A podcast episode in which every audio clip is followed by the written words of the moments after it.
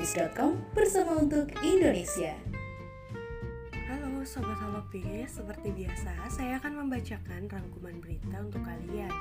Sebelum saya membacakan rangkuman berita, Sobat Holopis juga bisa membaca berita selengkapnya di holopis.com Berita pertama datang dari berita internasional. Miss USA 2019 Casely Chris dikabarkan meninggal dunia setelah dirinya melompat dari apartemen Pihak kepolisian membenarkan bahwa Chris dinyatakan meninggal di tempat setelah melompat dari apartemen Manhattan pada tanggal 30 Januari lalu. Pihak keluarga Chris sangat merasa kehilangan atas kepergian kontestan Miss Universe 2019 ini. Pihak keluarganya juga menjelaskan bahwa Chris mempunyai cita-cita untuk mewujudkan cinta dan kasih sayang melayani orang lain, baik melalui pekerjaannya sebagai pengacara atau sebagai Miss USA. Pihak keluarga pun memutuskan untuk melakukan pemakaman mendiang Catholic Chris secara pribadi. Berita selanjutnya datang dari dunia hiburan nasional. Raja Dangdut Roma Irama dikabarkan akan rujuk dengan Angel Elga. Dengan wajah malu-malu, aktris berdarah Kalimantan ini menjelaskan bahwa mantan suaminya banyak yang belum bisa melupakan Angel Elga.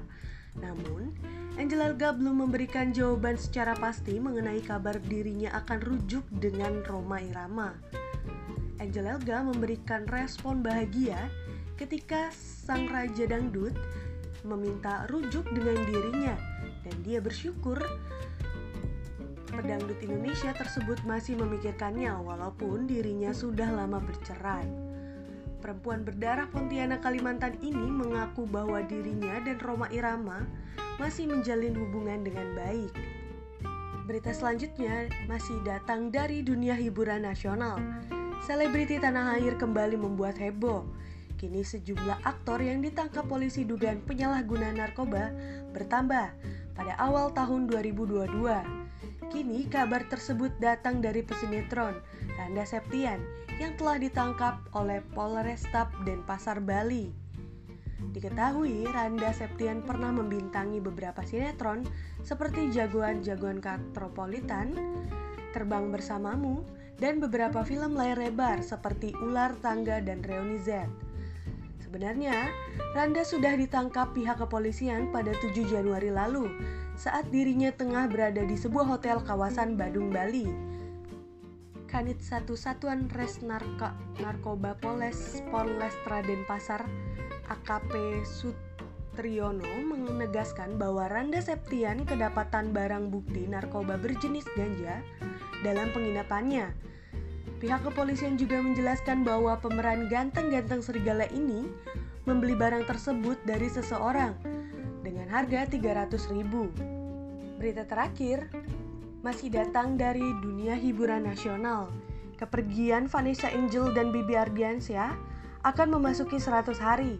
Pihak keluarga Haji Faisal dikabarkan akan menggelar acara tahlilan pada 12 Februari mendatang. Acara tersebut dikabarkan akan digelar dalam sebuah masjid dan mengundang anak yatim piatu, tamu undangan, dan beberapa kerabat dan juga sahabat kedua mendiang. Namun, Haji Faisal secara dadakan membatalkan acara tersebut lantaran COVID-19 varian Omicron sudah merajalela di Indonesia.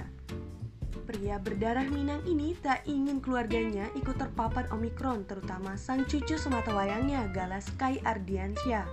Namun, Haji Faisal menjelaskan bahwa dirinya akan tetap menggelar acara 100 harian, tetapi tidak secara besar-besaran. Mertua mendiang Vanessa Angel ini juga belum bisa memastikan berapa banyak yang akan diundang dalam acara 100 harian anak dan juga menantunya. Itu dulu rangkuman berita yang dapat saya bacakan. Jangan lupa untuk selalu membaca berita selengkapnya di holopis.com. Saya Dara Aulia pamit undur diri. Sampai jumpa Sobat Holopis. Holopis.com bersama untuk Indonesia. Halo Sobat Holopis, kembali lagi di program kesayangan kita, Cabi Baca Berita. Di sini saya akan membacakan rangkuman berita yang tentunya spesial untuk Anda. Berita pertama mengenai COVID-19, 7 pemain timnas Indonesia positif COVID-19 jelang laga melawan Timor Leste pada hari Minggu 30 Januari 2021. Mereka yang terpapar COVID-19 langsung diisolasi dan diberikan obat. Sekjen PSSI Yunus Nusi berharap klub-klub BRI Liga 1 yang bermain di Pulau Bali untuk meningkatkan protokol kesehatan. Sebab saat ini COVID-19 jenis Omikron sedang naik di Indonesia. Berikutnya soal Bupati Langkat. Komnas HAM akan melakukan pemeriksaan terhadap Bupati Langkat terbit rencana perangin angin terkait temuan kerangkeng manusia di kediamannya saat operasi tangkap tangan yang dilakukan oleh KPK. Juru bicara KPK, Ali Fikri menyatakan pihaknya siap memfasilitasi Komnas HAM dan aparat penegak hukum lainnya dalam upaya pengungkapan kasus kerangkeng manusia Bupati Langkat. Sebelumnya, Komnas HAM akan melakukan pemeriksaan terhadap Bupati Langkat terbit rencana perangin angin terkait temuan kerangkeng manusia di kediamannya. Agenda pengambilan keterangan tersebut bekerja sama dengan Komisi Pemberantasan Korupsi atau KPK. Menurut Anam, Kerjasama antara Komnas HAM dengan KPK dalam konteks kasus kerangkeng Bupati Langkat sudah terlaksana. Hanya saja, memang belum maksimal dikarenakan adanya keterbatasan waktu. Ana menyatakan, pemeriksaan terhadap Bupati Langkat sangatlah penting agar peristiwa itu semakin terang ke publik. Dia menambahkan, proses penarikan kesimpulan pun dapat menjadi semakin baik hingga melahirkan rekomendasi yang tepat. Berita selanjutnya soal Edi Mulyadi.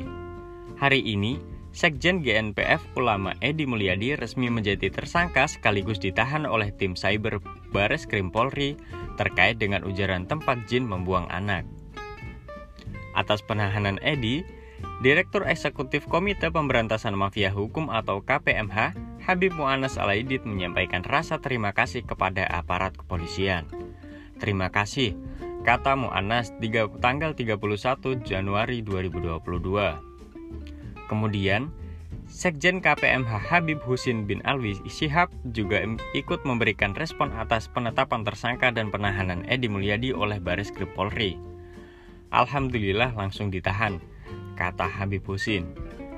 Ia sangat berharap dengan penetapan tersangka dan penahanan ini bisa memberikan pelajaran sangat berharga kepada siapa pun, termasuk Edi Mulyadi sendiri, yakni agar lebih bijak dalam menggunakan perangkat teknologi informasi.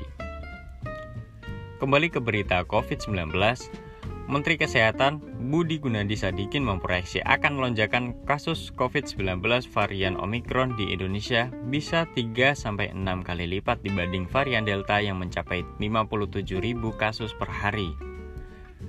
Menkes mengatakan, puncak kasus COVID-19 akibat varian Omicron di Amerika, yakni 8.000 per hari dibanding Delta yang hanya 250.000 per hari.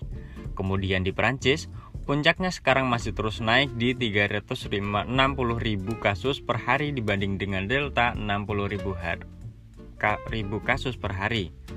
Menkes mengatakan, Pihaknya memprediksi puncak kasus COVID-19 akibat Omicron akan terjadi pada akhir Februari nanti.